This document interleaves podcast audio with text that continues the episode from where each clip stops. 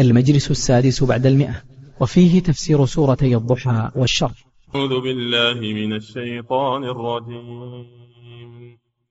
بسم الله الرحمن الرحيم. والضحى والليل إذا سجى ما ودعك ربك وما قلى. وللآخرة خير لك من الأولى. ولسوف يعطيك ربك فترضى. ألم يجدك يتيما فآوى ووجدك ضالا فهدى ووجدك عائلا فأغنى. فأما اليتيم فلا تقهر. وأما السائل فلا تنهر وأما بنعمة ربك فحدث. نعم. نعم. بسم الله الرحمن الرحيم. ألم نشرح لك صدرك ووضعنا عنك وزرك الذي أنقض ظهرك ورفعنا لك ذكرك فإن مع العسر يسرا إن مع العسر يسرا فإذا فرغت فانصب وإلى ربك فارغب. بسم الله الرحمن الرحيم. الحمد لله رب العالمين صلى الله وسلم على نبينا محمد وعلى آله وأصحابه أجمعين. في هاتين السورتين العظيمتين يمتن الله على نبيه صلى الله عليه وسلم بما أعطاه من الكرامات وما يعطيه ما أعطاه من الكرامات في الدنيا وما يعطيه له في الآخرة لأنه أكرم مخلوق عليه الصلاة والسلام وأشرف مخلوق. وهو سيد ولد آدم كما في الحديث الصحيح. فأقسم سبحانه وتعالى بالضحى والليل إذا سجى وهو وهو سبحانه هو الصادق المصدوق ولو لم يقسم. ولكن هذا من زيادة التشريف لهذا النبي صلى الله عليه وسلم والتأكيد. والضحى مراد به ضوء النهار ضوء النهار كله لأن النهار مبصر مضيء كله والليل إذا سجى. إذا سجى يعني سكن فيه كل شيء. جعل الله الليل سكنا. وقيل إذا سجى إذا أظلم غطى بظلامه الكون. وهذا من هاتان من آياته سبحانه. ضياء النهار وظلام الليل لمصالح العباد. ليسكنوا في الليل ويتحركوا في النهار لمعايشهم ومصالحهم فهو من من أعظم نعمه على عباده. فلم يجعل الليل دائما ولم يجعل النهار دائما وإنما جعله ما يتعاقبان على العباد مصالحهم. هذا لحركتهم ومعاشهم وهذا لهدوئهم وراحتهم. وأيضا في الليل مزية للعبادة والصلاة تهجد أكثر من غيره والضحى والليل إذا سجى. قسمان عظيمان من الله جل وعلا. والجواب جواب القسم ما ودعك ربك؟ ما ودعك ربك؟ في قراءة ما ودعك ربك؟ أي ما تركك. وذلك لأن الوحي فتر عن رسول الله صلى الله عليه وسلم ولم يأته جبريل فضاق صدر النبي صلى الله عليه وسلم من انقطاع الوحي. تكلم بعض الناس وقالوا إن رب محمد قد جفاه حتى قال بعضهم ما نرى شيطانك إلا قد جفاك يصفون ما يأتي على النبي صلى الله عليه وسلم من الوحي بأنه من الشيطان. وضاق صدر النبي صلى الله عليه وسلم لا شكا في ربه عز وجل وإنما من كلام الناس في ذلك.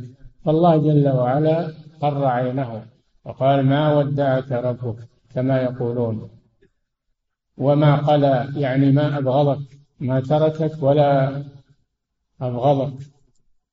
فهذا نفي لما قالوه في حق النبي صلى الله عليه وسلم. ما ودعك ربك وما قلى ما تركك ولا أبغضك بل هو يوالي نعمه عليك. ثم بين له أن ما عند الله له خير من ما في الدنيا. ما ودعك ربك وما قلى في الدنيا وما عند الله خير وأبقى. وللآخرة خير لك من الأولى.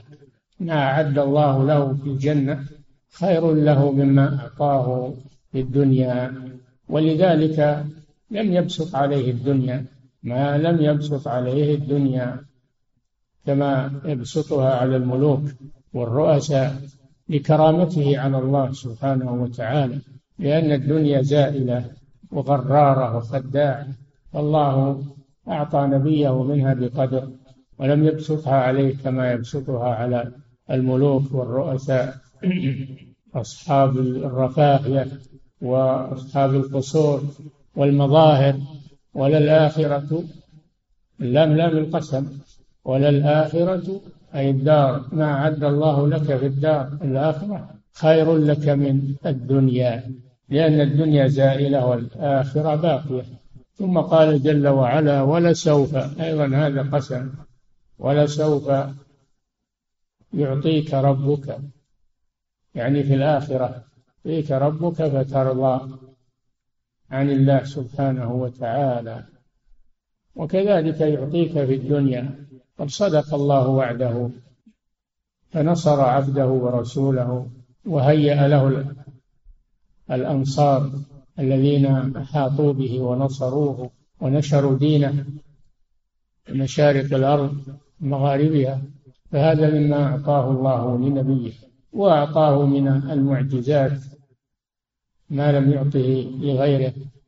وأعظم معجزة هو القرآن الكريم معجزة الباقية الخالدة التي تحدى الله بها الجن والإنس. أن يأتوا بمثلها أو بعشر سور أو بسورة واحدة عاجزوا عن ذلك. هذا أكبر أكبر نعمة. وأكبر آية دالة على رسالته صلى الله عليه وسلم وصدق نبوته. ولسوف يعطيك ربك فترضى عن الله سبحانه وتعالى الدنيا وفي الآخرة. وسوف تأتي للتسويف يعني التأخير. والسين سنعمل كذا هذا للتنفيس وهو الزمن اليسير. ولسوف يعطيك ربك مستقبلا ما تقر به عينك في الدنيا والآخرة. ولكن الآخرة خير من من الأولى. ثم عدد نعمه عليه مقررا لهذا الوعد الكريم. قال ألم يجدك يتيما؟ فآوى. ووجدك ضالا فهدى. ووجدك عائلا فأغنى. هذه نعم من الله. على نبيه صلى الله عليه وسلم. فالذي أعطاك هذه النعم سيعطيك أجل منها وأعظم منها. ألم يجدك يتيما؟ لأن النبي صلى الله عليه وسلم كان يتيما. مات أبوه وهو في بطن أمه. وماتت أمه وهو في السادسة من عمره صلى الله عليه وسلم. فبقي بدون أم ولا أب. كفله جده عبد المطلب. ولما حضرته الوفاة عهد به إلى عمه أبي طالب فكفله أبو طالب وهو صغير وأيده ونصره بعد البعثة وحماه من أذى قومه. هذا من تسخير الله له وإلا فأبو طالب كافر مشرك لكن الله جل وعلا عطفه على هذا اليتيم وعطفه على هذا الرسول لما بعثه فحمى الرسول صلى الله عليه وسلم حماية تامة. لم يستطيعوا الوصول إلى الرسول صلى الله عليه وسلم بحماية الله له وتسخيره لأبي طالب. كان رجلا شريفا في قومه مهابا في قومه مطاعا في قومه. جعله الله وقاية لرسوله من أذاهم. ولسوف يعطيك ربك ألم يجدك يتيما فآوى آوى إلى جده ثم إلى عمه. آووه وتربى عندهم خير تربية. ألم يجدك يتيما فآوى. ووجدك ضالا فهدى. أي لا تعرف شيئا من الوحي. ما كنت تدري وكذلك أوحينا إليك روحا من أمرنا. ما كنت تدري ما الكتاب ولا الإيمان. وليس المراد بالضلال اللي هو ضلال الكفر بل المراد الضلال الذي هو الجهل بالشرع والوحي. وما كنت تتلو من قبله من كتاب ولا تخطه بيمينك إذا لارتاب المبطلون. وعلمك ما لم تكن تعلم وكان فضل الله عليك عظيما. الله هو الذي علم رسوله صلى الله عليه وسلم. وهداه من الحيرة فسره طريق الحق. هذه أكبر نعمة وأكبر منه ووجدك ضالا لا تدري ما الكتاب ولا الإيمان. فهداك بما أنزل عليك من الكتاب والحكمة. فصار معلم البشرية صلى الله عليه وسلم. ووجدك ضالا فهدى. ووجدك عائلا فقيرا. العائل هو الفقير. من العيلة وهي الفقر ما عند ما عند الرسول شيء. ما عنده شيء.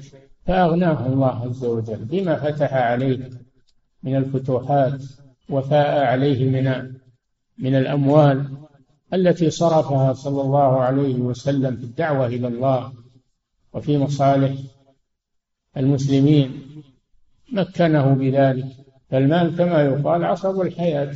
وقد أعطى الله نبيه ما يعينه على حمل هذه الرسالة وتبليغها للناس والإنفاق في سبيل الله. وكان عائلا لا يملك شيئا. فأتته كنوز الدنيا بالفتوحات والغنائم وكانت عونا له على طاعة الله عز وجل وتمكينا له من الدعوة إلى الله والجهاد في سبيله. ووجدك عائلا فأغنى. ثم أمره الله ثم نهاه الله سبحانه وتعالى أن ينسى هذه النعم ولا يعطف على الأيتام ولا, ولا السائلين. فأما اليتيم فلا تقهر. فكما كنت يتيما وأحسن الله إليك وأنعم عليك فاعطف على يتامى الناس. فأما اليتيم فلا تقهر ولذلك يجب إكرام اليتيم والإنفاق عليه وجبر يتمه واليتيم هو من مات أبوه وهو دون البلوغ. اليتيم من الآدميين من مات أبوه وهو دون البلوغ. أما إذا بلغ فقد زال اليتم لا قال صلى الله عليه وسلم لا يتم بعد احتلام. وأما اليتيم من البهائم فهو ما ماتت أمه وهو صغير. أما اليتيم فلا تقهر بل أكرمه واعطف عليه. تذكر حالك يوم أن كنت يتيما فآواك الله عز وجل.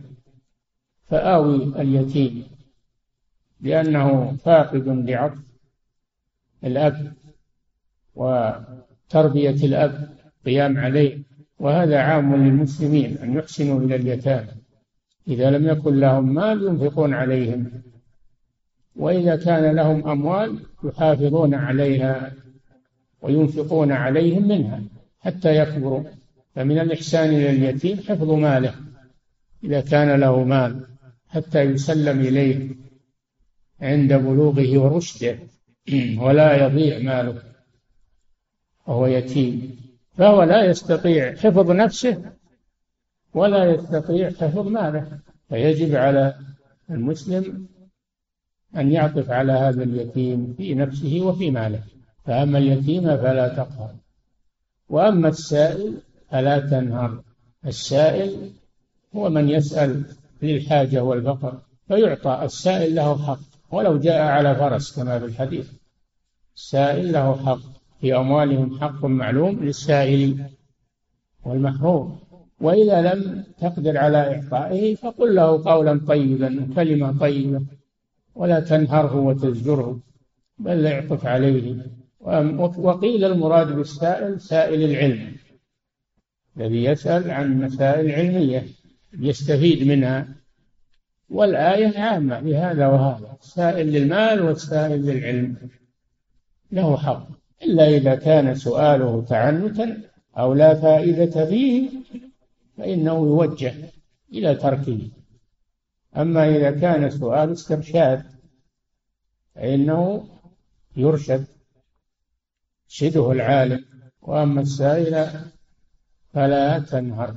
ثم قال جل وعلا وأما بنعمة ربك فحدث تحدث بالنعم الله بلسانك لأن هذا من الشكر. تتحدث بالنعم بلسانك. تشكر الله عليها وكذلك من الشكر الاعتراف بها بالقلب وكذلك من الشكر للنعمة إنفاقها في طاعة الله والاستعانة بها على طاعة الله. هذا من شكرها. وأركان الشكر ثلاثة التحدث بها ظاهرا الاعتراف بها باطنا صرفها في طاعة مسديها وموليها. هذه أركان الشكر. تمت؟ حصل الشكر. نقص شيء منها؟ نقص الشكر. أو زال. لا بد من هذا في شكر النعمة. وأما بنعمة ربك فحدث. تحدث بها شكرا لله سبحانه وتعالى. ظ قال جل وعلا بسم الله الرحمن الرحيم. ألم نشرح لك صدرك ووضعنا عنك وزرك الذي أنقض ظهرك ورفعنا لك ذكرك. قوله ألم نشرح؟ أي قد شرحنا. لأن النفي إذا دخل على إثبات قرره. إذا دخل النفي على إثبات قرر الإثبات. فقوله ألم نشرح؟ أي قد شرحنا لك صدرك. أي وسعناه لقبول العلم والإيمان. قال تعالى فمن يرد الله أن يهديه يشرح صدره للإسلام يوسعه الإسلام ويفرح به ومن يرد أن يضله يجعل صدره ضيقا هرجا كأنما يصعد في السماء يضيق الشقي يضيق بالذكر يضيق بالعلم يضيق بذكر الله عز وجل ولا يقبل خلاف المؤمن فإنه ينشرح صدره. الذين آمنوا وتطمئن قلوبهم لذكر الله ألا بذكر الله تطمئن القلوب. فانشراح الصدر علامة على الإيمان. ضيق الصدر علامة على الضلال.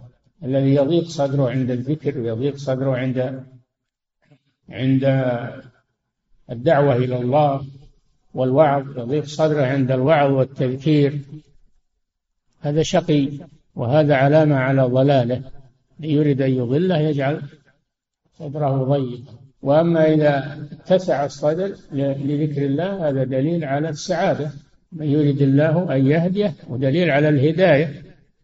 يشرح صدره للإسلام. الشرح معناه هنا معنوي. شرح معنوي. أفمن شرح الله صدره للإسلام فهو على نور من ربه. فويل للقاسية قلوبهم من ذكر الله. أولئك في ضلال مبين. ولهذا لما خاطب الله موسى عليه السلام أول ما كلمه وأرسله إلى فرعون قال رب اشرح لي صدري. أول ما دعا موسى عليه السلام ربه لتحمل الرسالة قال رب اشرح لي صدري ويسر لي أمري. واحلل عقدة من لساني يفقه قولي واجعل لي وزيرا من أهلي. الإنسان يحتاج إلى من يساعده. وأحسن من يساعدك قريبك من أهلي. اجعل لي وزيرا من أهلي. هارون أخي اشدد به أزل تقبل الله جل وعلا دعاء قال قد أوتيت سؤلك يا موسى. فالحاصل أن أول ما دعا به عليه الصلاة والسلام قول رب اشرح لي صدري. رب اشرح لي صدري. لأجل يتحمل هذا الحمل الثقيل ولأجل أن يواجه من فرعون. من فرعون طاغية وجبار فلا يضيق صدره إذا قابله فرعون بما يقابله بل يتسع صدره. رب اشرح لي صدري. والله من على نبينا محمد صلى الله عليه وسلم بذلك. قال ألم نشرح لك صدرك ووضعنا عنك وزرك. الله جل وعلا غفر له ما تقدم من ذنبه وما تأخر. ليغفر لك الله ما تقدم من ذنبك وما تأخر. ويتم نعمته عليك ويهديك صراطا مستقيما. الله غفر له ووضع عنه وزره. عليه الصلاة والسلام. الذي أنقض ظهرك أي أثقلك. الوزر أثقلك الله وضعه عنك وغفر لك ما تقدم من ذنبك وما وما تأخر. وأتم نعمته عليك. ووضعنا عنك وزرك. هذا بعد بعد شرح الصدر. الله وضع عنه وزر غفر له.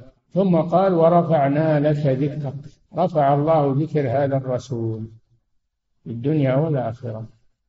فلا يذكر الله إلا ويذكر معه الرسول صلى الله عليه وسلم. هذا من رفع ذكره.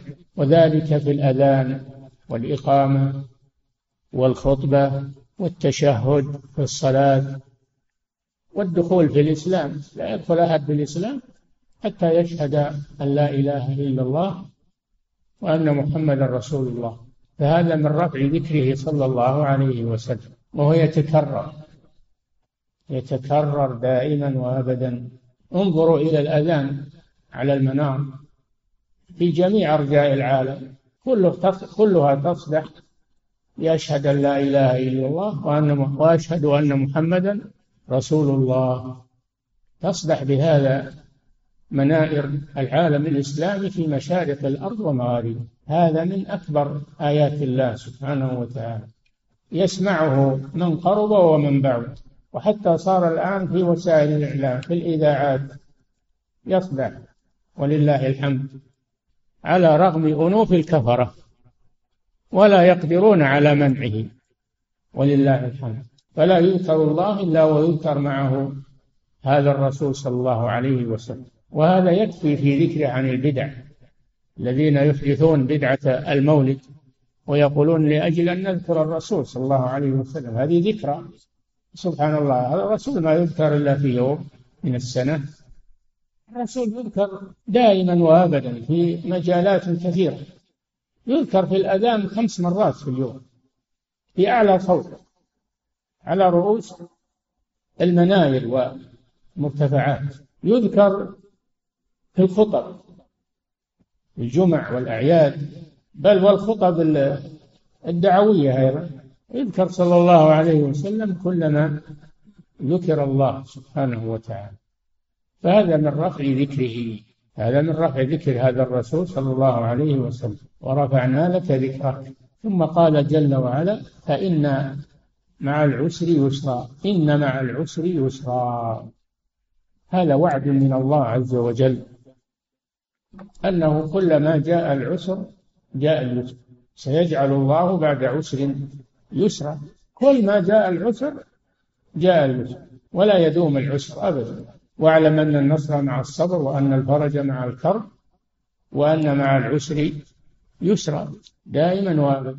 مكرره الله جل وعلا في آيتين. فإن مع العسر يسرا إن مع العسر يسرا العسر واحد لكن اليسر مرتين.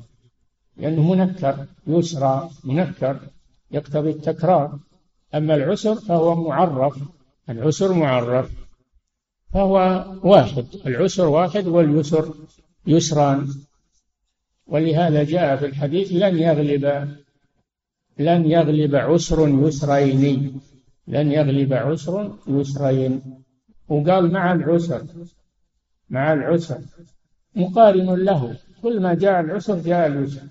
حتى في الحديث لو كان العسر في جحر لدخل عليه اليسر فأخرجه. كما في الحديث لو كان العسر في جحر لدخل عليه اليسر فأخرجه. دائما العسر يعقبه اليسر والحمد لله. هذا كله تطمين لهذا الرسول صلى الله عليه وسلم تطمين لأمته في هذه النعم العظيمة. التي من بها على هذا الرسول صلى الله عليه وسلم وهي منة على الأمة تطمين للأمة ولله الحمد. أنه مهما اشتد هذا الكفار وتطاول الكفار والمنافقين والملاحدة فإنه يزول ويعقبه اليسر والفرج بإذن الله. وهذا يقتضي أن المسلم لا ييأس. ولا يقنط من رحمة الله مهما اشتد به العسر. مهما اشتد به العسر. لا ييأس ولا يقنط من رحمة الله لأن الفرج قريب لأن الفرج قريب. وهو قرين العسر فلا يقنط. كل ما اشتد العسر يشتد الرجاء ولا يقنط المسلم أبدا. ثم قال جل وعلا لنبيه صلى الله عليه وسلم فإذا فرغت فانصب وإلى ربك فرغ إذا فرغت من أشغالك الدنيوية فانصب في العبادة. النصب هو التعب. انصب في العبادة. ولا تقضي فراغك في اللهو واللعب بل قضه في العبادة وذكر الله عز وجل. الفراغ نعمة. نعمتان مغبوط فيهما كثير من الناس الصحة والفراغ. الفراغ نعمة فلا يضيع في اللهو واللعب والغفلة والكسل وإنما يستغل فيما ينفع الإنسان عاجلا وآجلا.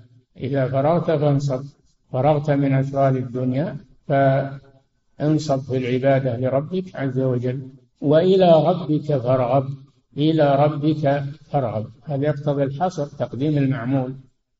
ما قال ارغب إلى ربك بل قال إلى ربك فارغب. قدم الجار والمجرور يفيد الحصر. اجعل رغبتك في الله عز وجل. وهذا من التوحيد لأن الرغبة إلى الله عبادة.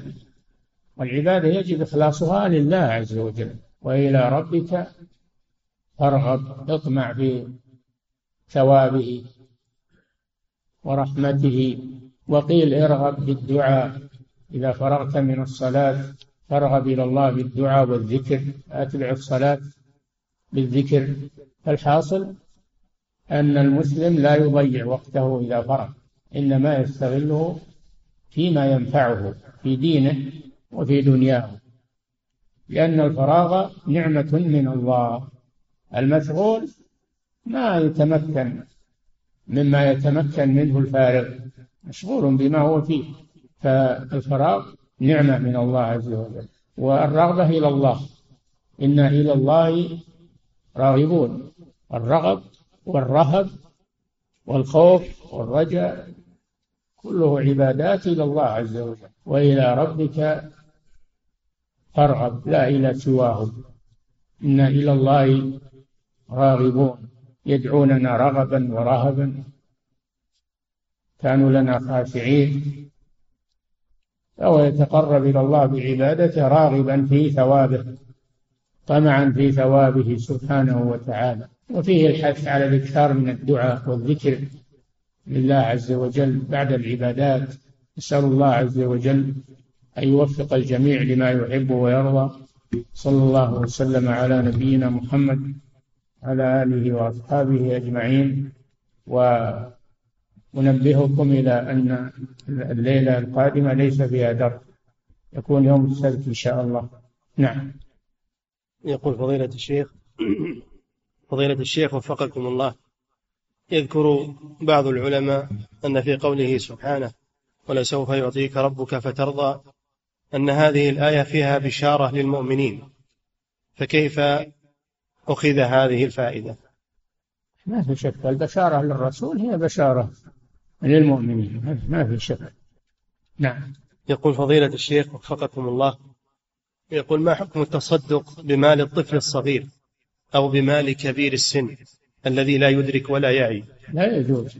لا يجوز للمتولي على مال القصر أو مال المحجور عليهم للكبر أو ما أشبه ذلك.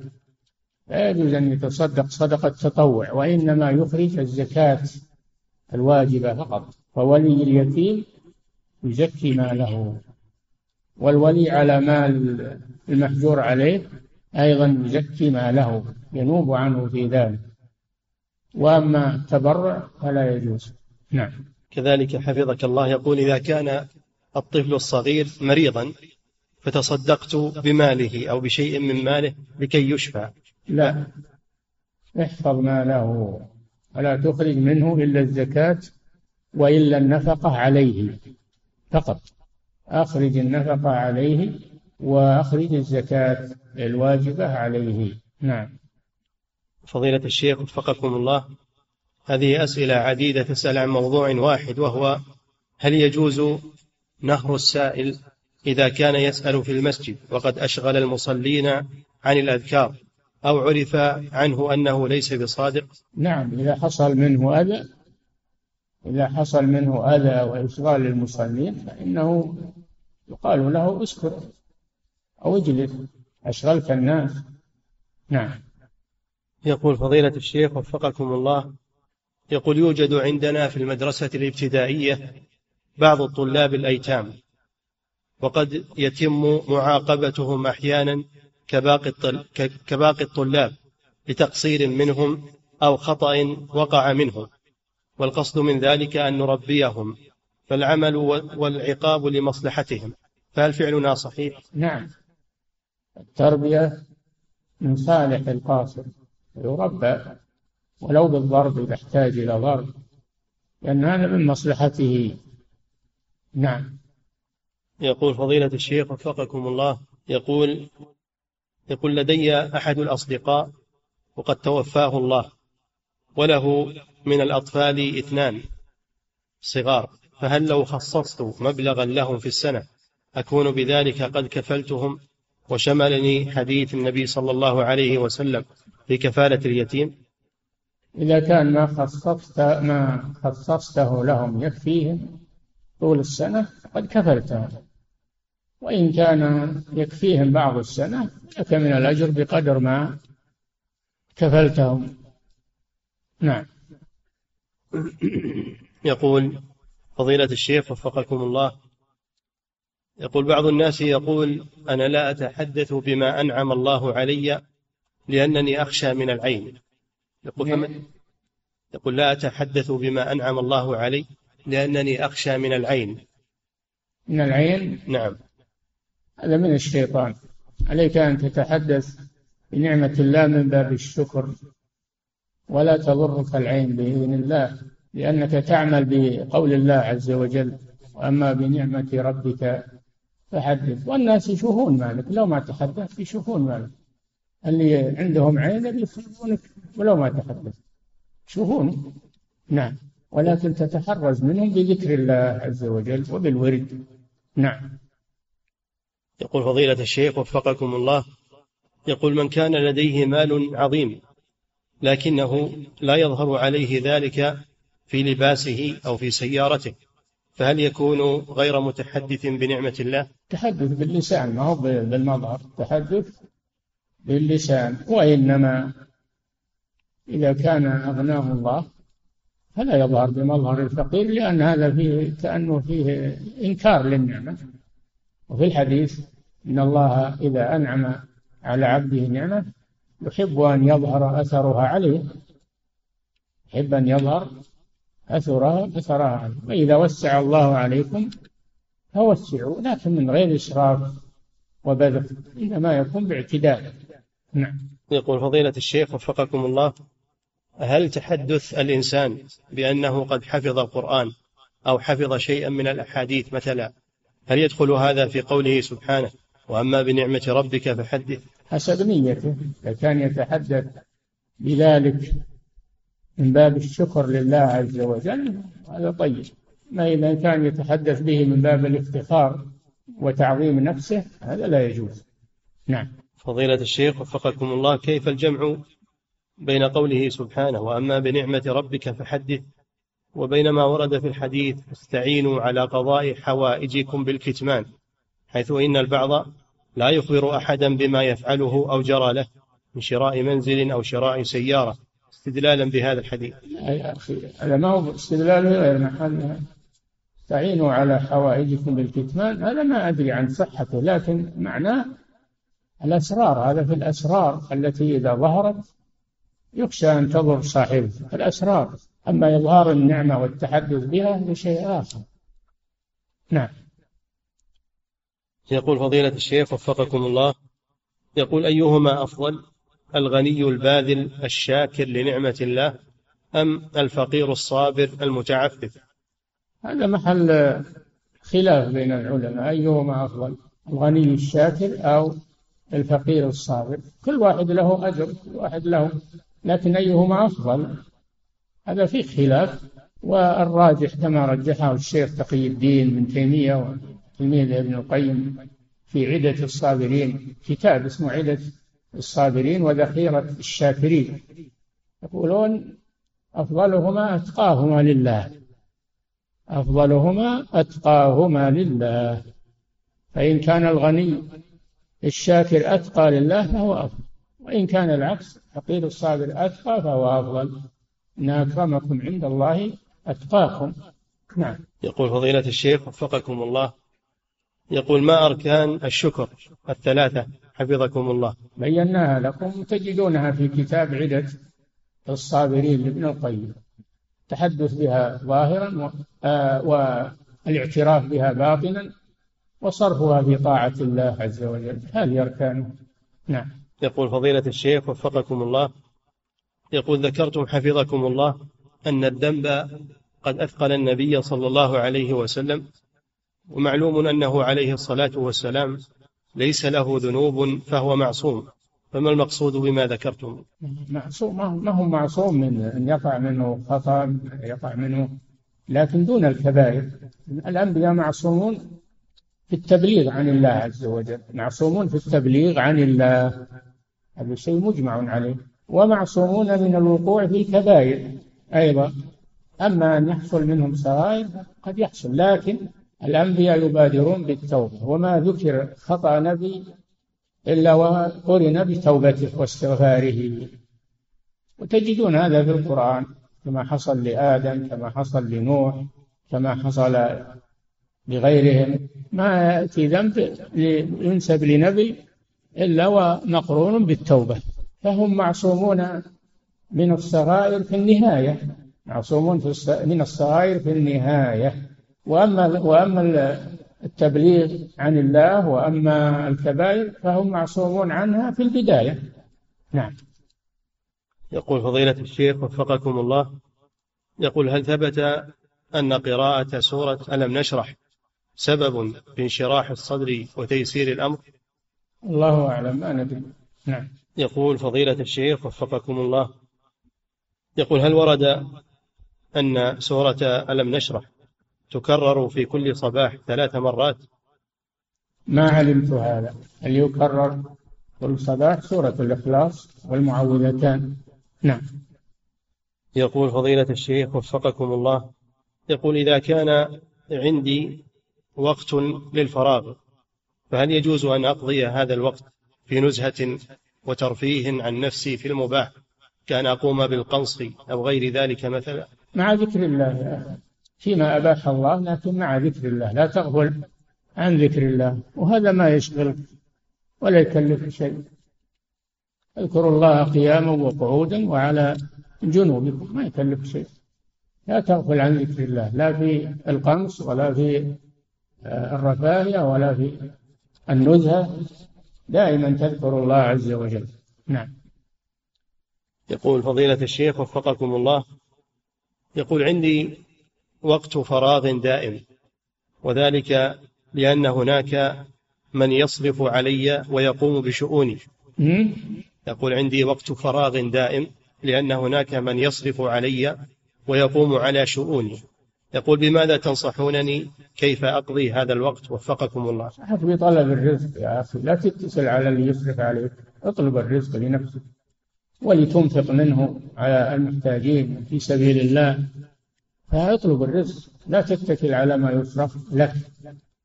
مع ملازمة ذكر الله عز وجل طاعة الله وأداء الفرائض في أي وقت. نعم. يقول فضيلة الشيخ وفقكم الله. يقول في قوله سبحانه ووجدك ضالا فهدى. يقول أي ضلال كان عليه النبي صلى الله عليه وسلم؟ كان لا يعلم عليه الصلاة والسلام إلا بعد ما علمه الله. لا يعلم. ما كنت تدري ما الكتاب ولا الإيمان. الله جل وعلا أخبر وذكر نبيه أنه قبل الوحي ما كان يدري ما الكتاب ولا الإيمان. فمن الله عليه بهذه النعمة العظيمة. وليس الضلال ضلال الكفر أو ضلال لا ضلال. تقول فلان ضل عن الطريق هل معناه أنه كفر؟ ضل عن الطريق يعني أخطأ الطريق. أخطأ الطريق. نعم فالضلال يختلف يا أخي. نعم منه ضلال كفر ومنه ضلال خطأ أو جهل. نعم. يقول فضيلة الشيخ وفقكم الله يقول كيف الجمع بين قوله سبحانه ووجدك عائلا فأغنى؟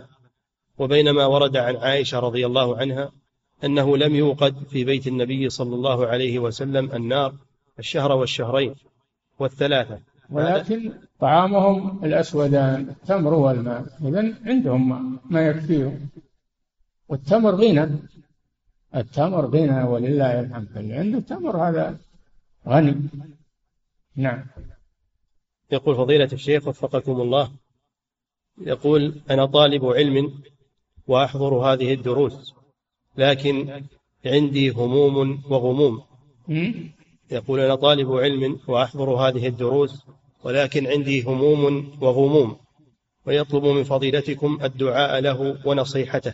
ادعو الله أن يفرج همك ويذهب غمك. والله قريب مجيب لما دخل النبي صلى الله عليه وسلم المسجد وجد فيه أحد الصحابة جالسا. قال ما أجلسك ها هنا؟ قال هموم ودنوب أو ديون ركبتني يا رسول الله. فقال علمه النبي صلى الله عليه وسلم دعاء يدعو به ففرج الله عنه. اللهم إني أعوذ بك من جهد البلاء ومن درك الشقاء ومن سوء القضاء ومن شماتة الأعداء ومن غلبة الدين. أعوذ بك من العجز والكسل.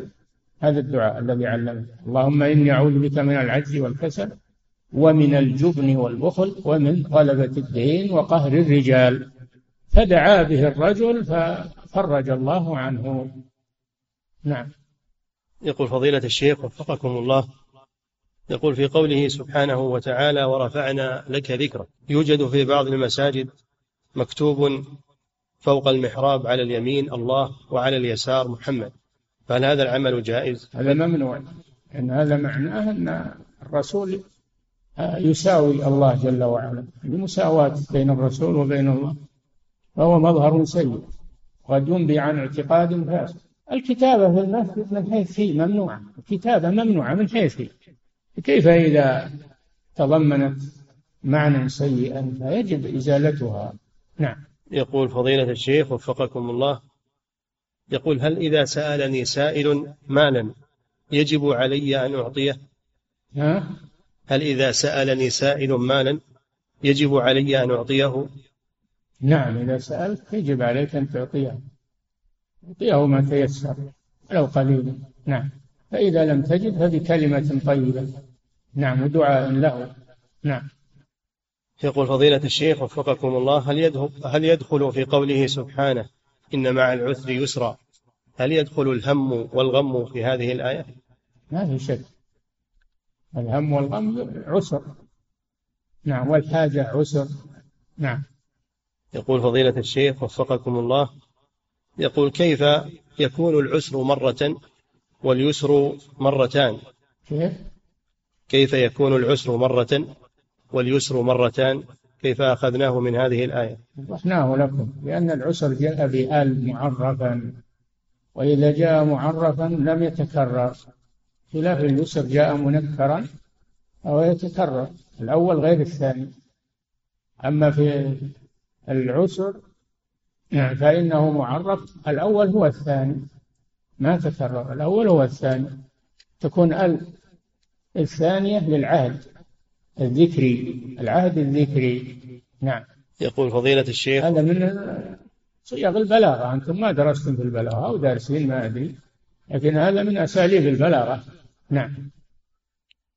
يقول فضيلة الشيخ وفقكم الله يقول هل يجوز للمرأة أن تلبس الحذاء الذي فيه كعب داخل البيت بين النساء؟ وش الداعي إلى هذا. الداعي إلى هذا إلا التشبه وأيضا عليها خطر لو تسقط وتنكسر وش الفائدة من هذا. الحمد لله تمشي مشية عادية وتلبس حذاء عادي. ولا داعي إلى هذا التشبه والتكلف. نعم. يقول فضيلة الشيخ وفقكم الله يقول عندي صديق صوفي فما الطريقة الصحيحة ليوضح له المنهج الصحيح؟ ينصح هو أهدي له الكتب التي فيها ذم التصوف ومعايب الصوفية أهدي, أهدي له وأنصحه لعل الله أن يهديه. وبين له السنة وطريقة الرسول وأصحابه وأتباعه منهج السلف الصالح. نعم. يقول فضيلة الشيخ وفقكم الله في السعي يسن أن تدعو بلا إله إلا الله وحده لا شريك له إلى آخره ثم تقوم بدعاء المسألة. يقول بعد هذا الدعاء يقول هل يدعى في المرة الثالثة؟ تدعو طول السعي تدعو كل الأشواط. تشغلها بذكر الله تشغلها بالدعاء لأنك في عبادة والدعاء في داخل العبادة أفضل منه خارج العبادة. نعم. يقول فضيلة الشيخ وفقكم الله يقول هل يجوز الاتصال على الخط الذي يبدأ بسبعمائة إذا كان البرنامج برنامج فتاوى؟ ما أدري إذا كان المقصود منه الاستغلال وأخذ أموال الناس ولا تستعمله. نعم. يعني بعضهم يتخذ هذه الأرقام لكسب أموال الناس وأجور المكالمات لا رغبة في نشر العلم والدعوة إلى الله. نعم. ثم أيضا ما نوع هذه الفتاوى؟ إن الفتاوى الآن صارت يعني يدخل يدخلها من لا يحسن يدخلها من هو من أهل الضلال يدخلها الجهال. لازم تعرف من هو هذا المفتي وما ما درجته من العلم. والتقوى والورع والثقة مو كل الفتاوى يفتح عليها وتؤخذ. نعم. يقول فضيلة الشيخ وفقكم الله. يقول ذكر الإمام ابن القيم رحمه الله في زاد المعاد أن العمرة في أشهر الحج أفضل من غيرها. السؤال هل العمرة في أشهر الحج أفضل من العمرة في رمضان؟ العمرة في رمضان فيها فضل والعمرة في أشهر الحج فيها فضل أيضا. شرف الزمان وأما أيهما أفضل فالله أعلم. كل كل واحدة لها فضل. نعم. شرف زمانها وقتها. نعم. يقول فضيلة الشيخ وفقكم الله. وإذا رجعنا إلى سنة الرسول صلى الله عليه وسلم العملية ما وجدناه اعتمر في رمضان أبدا. وإنما كان يعتمر في أشهر الحج. كان يعتمر في أشهر الحج. هذه عمره صلى الله عليه وسلم. نعم. يقول فضيلة الشيخ وفقكم الله. يقول أنا أعمل في مكتب الدعوة والإرشاد. أحيانا يأتي إلى المكتب أصحاب البلدية بالخضار والفواكه.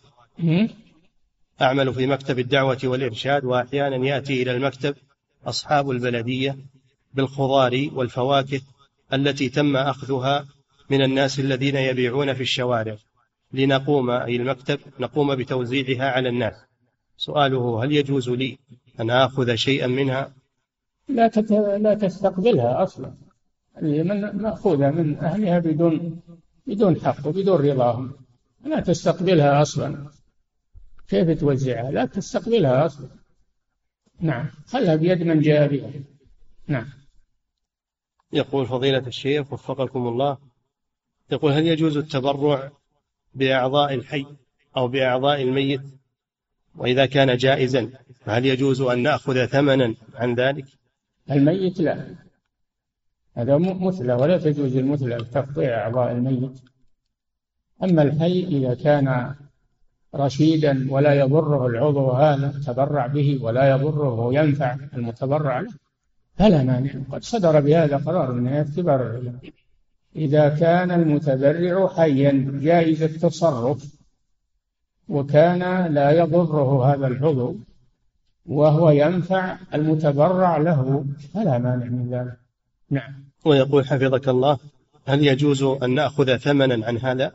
لا ما يجوز بيع الأعضاء حرام.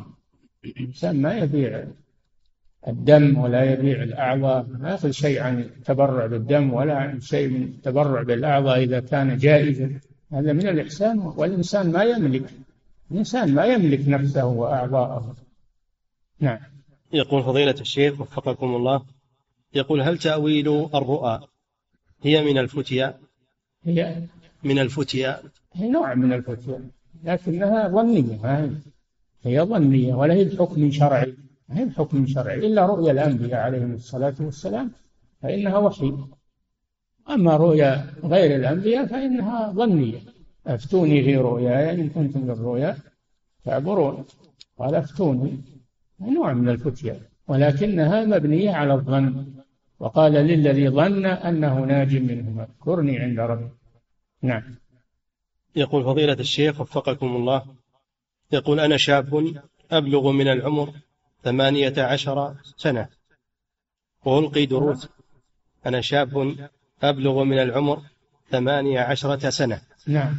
وألقي دروسا وبعض الكلمات في المساجد فأنكر علي أحد الناس وقال بأنني صغير السن ولم أتعلم بعد فهل إنكاره علي صحيح؟ أعيد السؤال.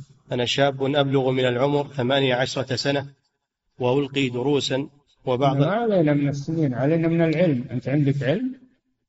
فلا بأس. كبير أو صغير.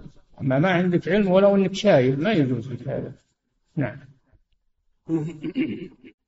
فضيلة الشيخ وفقكم الله يقول رجل صائم فنسي؟ رجل صائم فنسي وقام بفعل العادة السرية ثم بعد ذلك تذكر أنه صائم. سؤاله. يبطل صيامه ولو كان لأن حرام العادة السرية حرام فهو فعل محرما وشهوة أنزل الشهوة بطريقة محرمة. يبطل صيامه عليه الإثم عليه التوبة إلى الله عز وجل عليه قضاء هذا اليوم. نعم. يقول فضيلة الشيخ وفقكم الله يقول ما حكم من وطئ زوجته وهي في أواخر الدورة الشهرية وقبل أن تغتسل؟ لا يجوز هذا حرام. الله جاز وطئها إذا طهر انقطع دمها واغتسلت بشرطين. لا تقربوهن حتى يطهرن. فإذا تطهرن فأتوهن. أباح إتيانهن بشرطين أن تطهر من الحيض وأن تتطهر من الحدث الأكبر بالاغتسال نعم. يقول فضيلة الشيخ وفقكم الله يقول سكنت في مسكن جديد ولم أعلم عن القبلة في أي اتجاه فاجتهدت وصليت. ثم بعد ثلاثة أيام اكتشفت أن القبلة غير التي قد صليت إليها. فما حكم صلاتي في الثلاثة الأيام؟ أول شيء ما هو محل اجتهاد هذا؟ أنت في بلد وعندك مساجد. ما ما هو محل اجتهاد هذا؟ شوف المساجد وتسأل الناس وتعرف القبلة. اجتهادك هذا لا في غير محله هذا شيء. الشيء الثاني إذا كان الانحراف عن القبلة كثيرا فتعيد الصلوات. أما إذا كان يسيرا صلاتك صحيحة. نعم. ولكن تعدل الصلاة في المستقبل. وما مضى إذا كان الانحراف يسيرا فهو صحيح إن شاء الله. نعم. يقول فضيلة الشيخ وفقكم الله يقول هل الإبل التي أقوم بإطعامها طيلة السنة هل عليها زكاة؟ إن كنت تريدها للبيع عليها زكاة العروض لأنها سلعة للبيع. أما إذا كنت تريدها للقنية فليس فيها زكاة. ما دمت تعرفها أكثر السنة ليس فيها زكاة لأنها ليست سائمة. ومن شروط وجوب الزكاة في بهيمة الأنعام أن تكون سائمة أي راعية الحول أو أكثره من الكلى. نعم. يقول فضيلة الشيخ وفقكم الله. يقول سمعت بعض طلبة العلم يقول إن سؤال الناس عن عقائدهم هو من خصائص الخوارج. فهل ما قاله صحيح؟ الأصل في المسلم الصحة إن شاء الله والاعتقاد السليم هذا الأصل في المسلم. أما الإنسان اللي ما هو من بلاد المسلمين ولا تدري عنه هذا تسأله. أما إنسان مع المسلمين في بلاد المسلمين فالأصل فيه السلامة وسلامة العقيدة. ما لم تعلم عليه انحرافا نعم. يقول فضيلة الشيخ وفقكم الله. يقول متى يبدأ وقت صلاة الضحى ومتى ينتهي؟ يبدأ بارتفاع الشمس وينتهي بتوسط الشمس على الرؤوس وقت الظهيرة. نعم. وما الأفضل فيها؟ هل المحافظة عليها دائما أم أتركها في بعض الأيام؟ هذا محل خلاف. فيها خلاف طويل مسألة صلاة الضحى. فإذا فعلتها بعض الأيام تركتها بعض الأيام لا بأس. يغيب بها يغيب بها يعني يوم بعد يوم. لا بأس. وإن حافظت عليها في كل الأيام هذا شيء طيب. أيضا نعم. الأمر واسع في هذا. نعم. يقول فضيلة الشيخ وفقكم الله. يقول أنا أعمل مدرس أنا أعمل مدرسا وأقتطع أحيانا بعض الدقائق لأداء صلاة الضحى أمام الطلاب تعويدا لهم على هذه السنة. وتحبيبا لهم إليها. فهل فعلي صحيح؟ لا فعلك ما هو صحيح. الوقت ما هو لك الوقت للدرس. ولا تأخذ منه شيئا. لا تأخذ من, وقت الدرس شيئا. الدوام هذا للحكومة. تعطيك راتب عليه. لا تبخس منه شيئا. ولا تقول بصلي نافلة أو بقرأ القرآن. عملك ألزم عليك وأما التطوع هذا له وقت آخر. نعم. وتعليمهم ما هو بالطريقة هذه. تعليمهم بالكلام. بين لهم صلاة الضحى وفضلها بالكلام إلا حاجة إلى. نعم.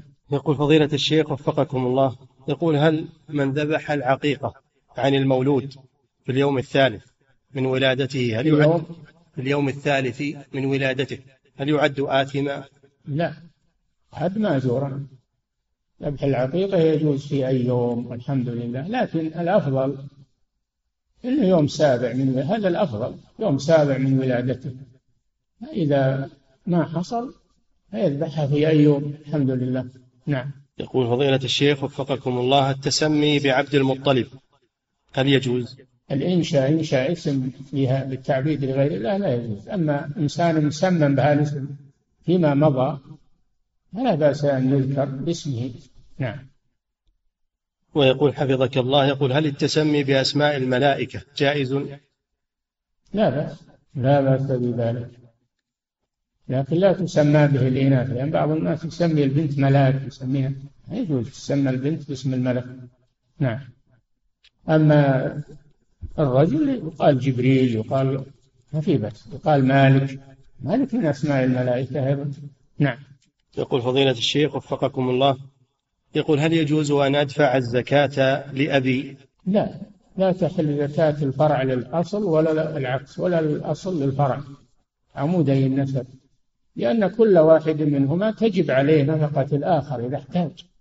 فلا يجعل الزكاة بديلة عن النفقة الواجبة عليه. نعم.